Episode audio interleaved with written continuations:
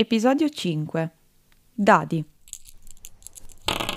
Ehm, 5 più 2 più 4, eh, 11. 11. Allora, eh, esci dal carcere e arrivi in CPR. Mm, riprovo. 3 più 1 più 5, eh, 9. Forse un po' meglio? 9. Niente. Non puoi fare richiesta d'asilo e nemmeno quella per ottenere lo status di rifugiato. Mi spiace. Però c'è sempre la protezione internazionale. Mm, dai, riprovo un'ultima volta. 6 più 4 più 5. Beh, questo è un bel tiro. 15. Vieni rilasciato, ma in primo grado. Quindi non ti allontanare troppo, che non si sa mai che ti richiamino e ti tocca rientrare in carcere. Buon consiglio. Resta in contatto col tuo avvocato. Io sono Virginia Tallone. Io sono Alice Beschi e questo è Capitani, un podcast d'inchiesta che racconta il cono d'ombra dietro alla parola scafista, a partire dalle storie delle persone a cui questa etichetta è stata cucita addosso. Pena scontata. Si apre la porta della cella, poi il portone d'ingresso del carcere. Il capitano torna libero. Ma la sua è vera libertà? Alla scarcerazione può seguire un periodo di tempo anche lungo nel quale si attende un processo e il suo esito. Questo significa che un capitano potrebbe essere richiamato da un giorno all'altro e riportato in carcere. Per non parlare poi dei CPR, delle richieste di protezione internazionale e della marginalizzazione subita. Questi sono solo alcuni degli scenari possibili per un capitano. La sua vita resta il più delle volte sospesa, vissuta con la stessa incertezza di chi, tirati i dadi, spera esca il numero di cui ha bisogno per portare la propria pedina sulla casella arrivo. Un arrivo che non dovrebbe essere altro che una ripartenza. Nell'ultimo episodio del nostro podcast vorremmo dare alcuni spunti di riflessione per ripensare il futuro di chi viene processato e incarcerato come capitano. In questi mesi si è tornato a parlare di emergenza migratoria. Che non sia il momento migliore per rimescolare le carte? Una volta uscito dal carcere, una delle possibilità che ha un capitano per rimanere in Italia è fare richiesta di protezione internazionale. Prima di capire come possa farlo, cerchiamo di capire cosa significhi. Nel 1951 la Convenzione di Ginevra disciplina le forme di protezione internazionale e stabilisce le cause che possono escluderne il riconoscimento. Tra i motivi di esclusione si trova commettere reati contro l'umanità. Nel 2007 la Convenzione di Ginevra viene attuata in Italia, stabilendo che chi ha compiuto reati particolarmente gravi per l'ordinamento italiano non può ottenere nemmeno lo status di rifugiato, in quanto rappresenta un pericolo per l'ordine e la sicurezza pubbliche. E il 2009, con il pacchetto sicurezza promosso da Roberto Maroni, viene inserito nella lista di reati gravi l'articolo 12 del testo unico sull'immigrazione, in forma aggravata. Ultimo step 2018. Con il decreto sicurezza di Matteo Salvini, tutte le ipotesi di articolo 12, anche senza aggravanti, vengono incluse nei reati che impediscono di porre richiesta d'asilo o richiedere lo status di rifugiato. Oggi, nel 2023, un capitano molto difficilmente, anche se non è impossibile, potrà richiedere e ottenere una forma di protezione internazionale una volta uscito dal carcere. In generale, ottenere un permesso di soggiorno o una forma di protezione non è semplice. Forse ricorderai che nel primo episodio Fabio Ballerini, che ha lavorato per anni nel mondo dell'accoglienza, ha definito la gestione del fenomeno migratorio in Italia come un circo dell'improvvisazione. È una metafora valida anche per l'ottenimento dei documenti, tra tempi biblici e burocrazie labirintiche.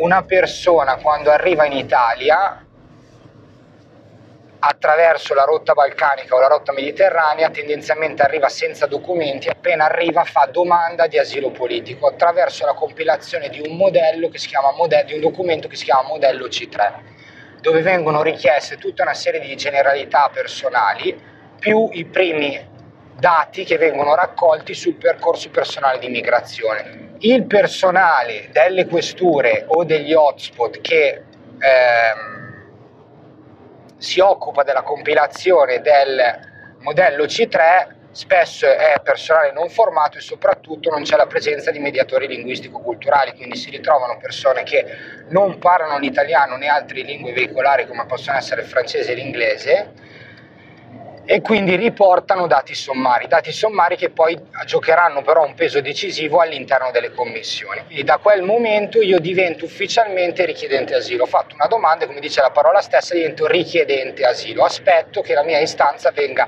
valutata da una commissione territoriale di riferimento. In Italia, a fronte di picchi di decine di migliaia di domande di asilo l'anno, lo Stato italiano decide di istituire 20 commissioni a livello nazionale. Se però la persona che presenta richiesta d'asilo ha già scontato una pena in carcere per articolo 12, ovvero favoreggiamento dell'immigrazione irregolare? Ci aiuta a rispondere a questa domanda l'avvocata Maria Giulia Fava. L'articolo 12 è con tutta un'altra serie di reati ostativo al rilascio di qualsiasi permesso di soggiorno. Questo è previsto dal testo unico dell'immigrazione. Ora, anche per la richiesta di protezione internazionale. L'articolo 12 nello specifico è ostativo al riconoscimento e alla protezione internazionale. Quindi, facendo il punto, permesso di soggiorno negato, nessun tipo di protezione internazionale garantita, status di rifugiato nemmeno. Però la condanna per articolo 12 lascia aperta la possibilità della protezione speciale già conosciuta come ex protezione umanitaria, riconosciuta a causa del pericolo che la persona potrebbe subire nel proprio paese in caso di rimpatrio. Tuttavia, stiamo capendo che, anche una volta fuori dal carcere, le vite dei capitani continuano a essere estremamente difficili, in primis dal punto di vista economico e sociale. Un capitano, scontata la propria pena, si ritrova spesso in strada con un foglio di via un pezzo di carta che lo obbliga a uscire dal territorio italiano entro sette giorni. Indicazioni per richiedere aiuti sanitari, legali, scolastici o sociali? Nessuna. Ce lo conferma Richard Brody. C'è stato un processo, una condanna. Ehm, quando qualcuno un, un cittadino straniero in generale esce da un carcere con una condanna dipende dal carcere, ma in generale fanno un foglio di via o cercano di eh, espellere. A quel punto, come restare? Una possibilità è quella di entrare nel sistema d'accoglienza.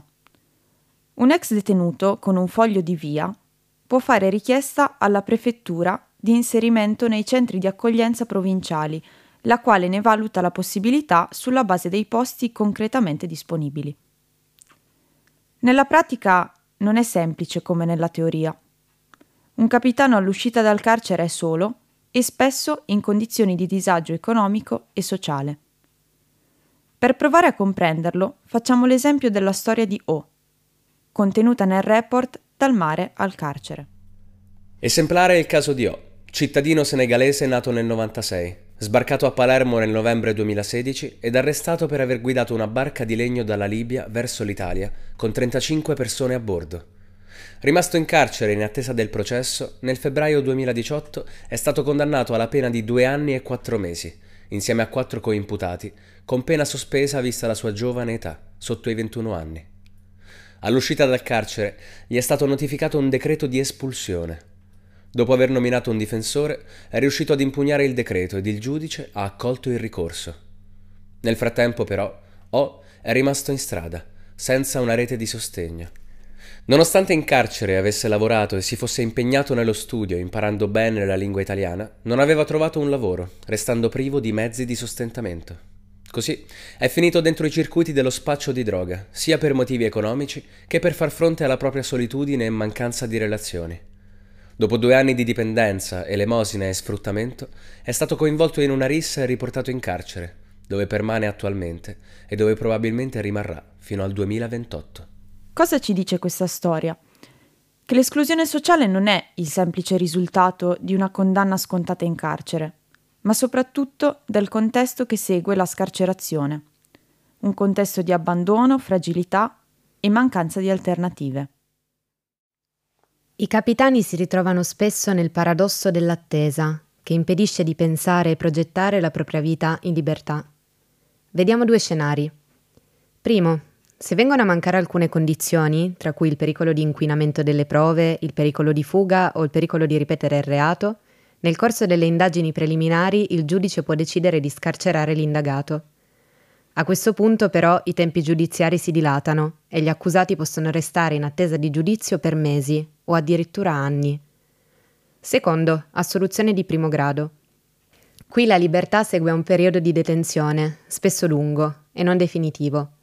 L'evoluzione del processo potrebbe infatti riportare gli imputati in carcere. Anche in questo caso ci serviamo di una storia estrapolata dal report Dal mare al carcere per comprendere meglio quello di cui stiamo parlando. La vicenda di B, arrestato dopo il suo arrivo a Messina nel febbraio 2016. Dopo sei mesi di carcere è stato assolto in primo grado. In seguito alla scarcerazione è riuscito ad essere inserito nel sistema di accoglienza e ha proseguito il suo progetto migratorio. Due anni dopo si è recato in questura per nuovamente rinnovare il suo permesso di soggiorno per richiesta asilo.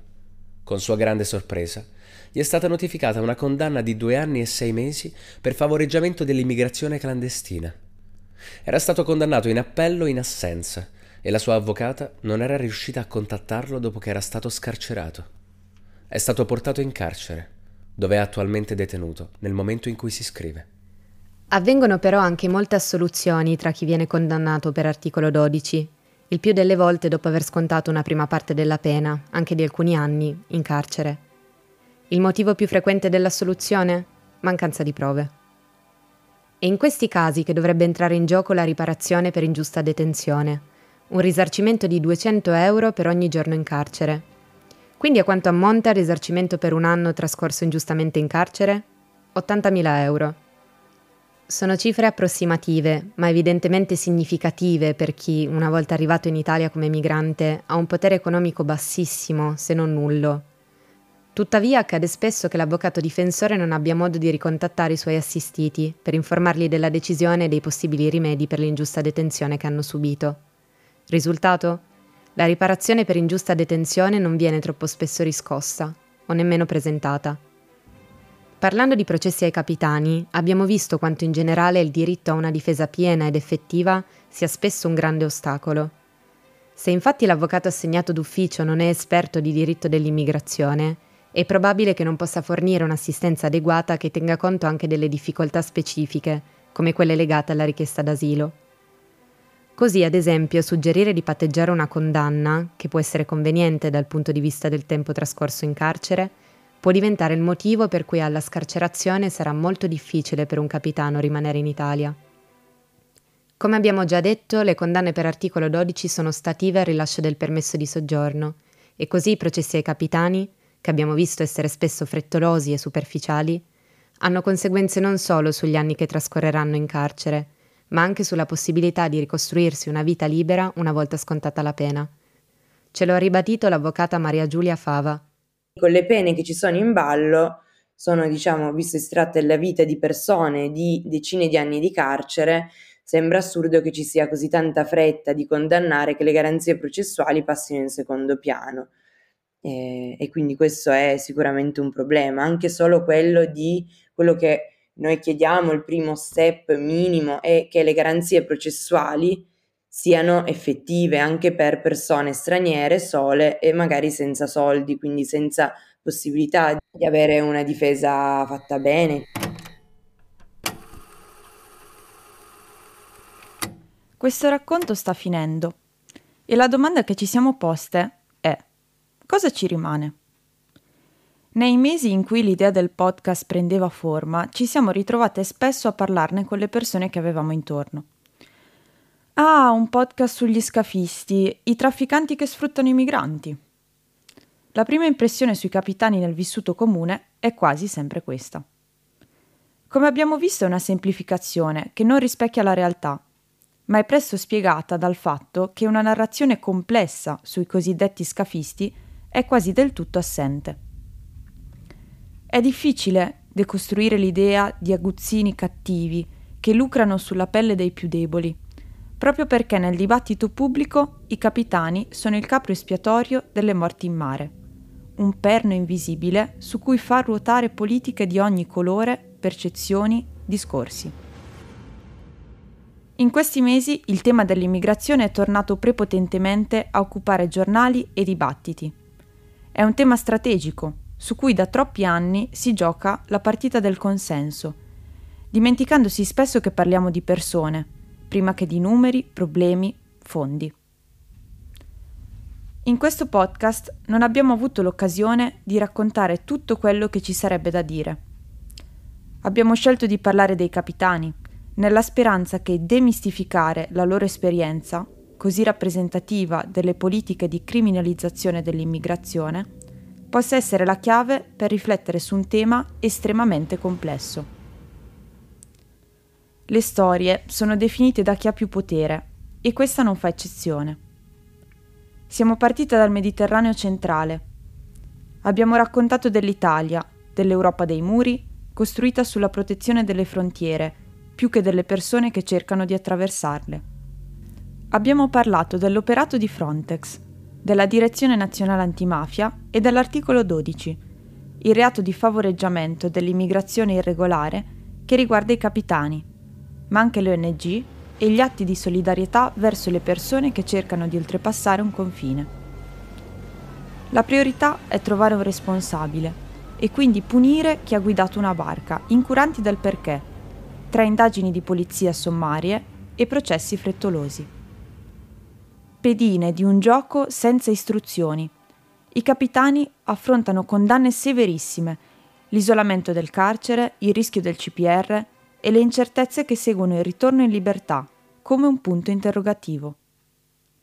Ma io, tu, noi, cosa possiamo fare? Richard Brody ci ha risposto così. Guarda, c'è tanto da fare, cioè io, io, credo fortemente che la cosa iniziale è di starci, di essere presente. Cioè, dobbiamo essere ne, nel tribunale, nell'aula, nei carceri, eh, nei centri, nel CPR, ai sbarchi, dobbiamo cercare di esserci. Per me quella è la cosa più importante, anche prima di stare in piazza. Dobbiamo essere là dove le cose succedono. E se le persone dicono che non possiamo starci, poi poi andiamo in piazza per dire abbiamo diritto di andarci. A questo aggiungiamo che possiamo raccontare queste storie, cercando di restituirne la complessità, troppo spesso appiattita sotto un'etichetta stigmatizzante come quella di scafista, raccontato come l'unico responsabile delle morti e delle violenze che continuano ad avvenire sui confini del nostro paese. Speriamo che questo podcast possa essere stata l'occasione di mettere in discussione questa visione che possa aver dato qualche strumento per rispondere alla domanda che ha fatto Sara nel primo episodio. Di chi è la responsabilità di queste morti alle frontiere? Di chi guida una barca o di politiche di chiusura che non lasciano alternative e creano situazioni estreme? Siamo cresciuti in aule scolastiche addobbate da cartine geografiche, linee che disegnano i confini, l'Europa al centro. Ho imparato a riconoscere la mia identità nello spazio delimitato dai contorni di uno stivale. In Occidente ai confini non pensiamo mai, forse perché non ce li portiamo addosso.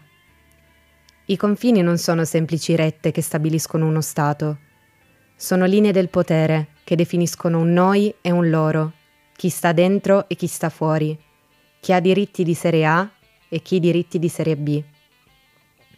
In Io sono confine, Sharam Khosravi scrive che le categorie indesiderate non vengono respinte soltanto alla frontiera, ma anche dopo averla varcata. Capitani parla di questo, di persone che hanno violato il confine europeo e che nel farlo sono diventati gli indesiderati numero uno, perché hanno portato con loro altre persone. E allora vorremmo concludere ponendoci una domanda che per quanto banale si perde troppo spesso nella confusione del dibattito sulle migrazioni. Nessuno ha il potere di decidere le geografie della propria nascita ma come esseri umani abbiamo il diritto di decidere dove vivere. Questo è Capitani, un podcast d'inchiesta di Alice Beschi e Virginia Tallone. Il sound design e il montaggio sono di Simone Rocchi. Trovate crediti, fonti e approfondimenti nella descrizione dell'episodio. Si ringraziano le persone intervistate per il prezioso contributo.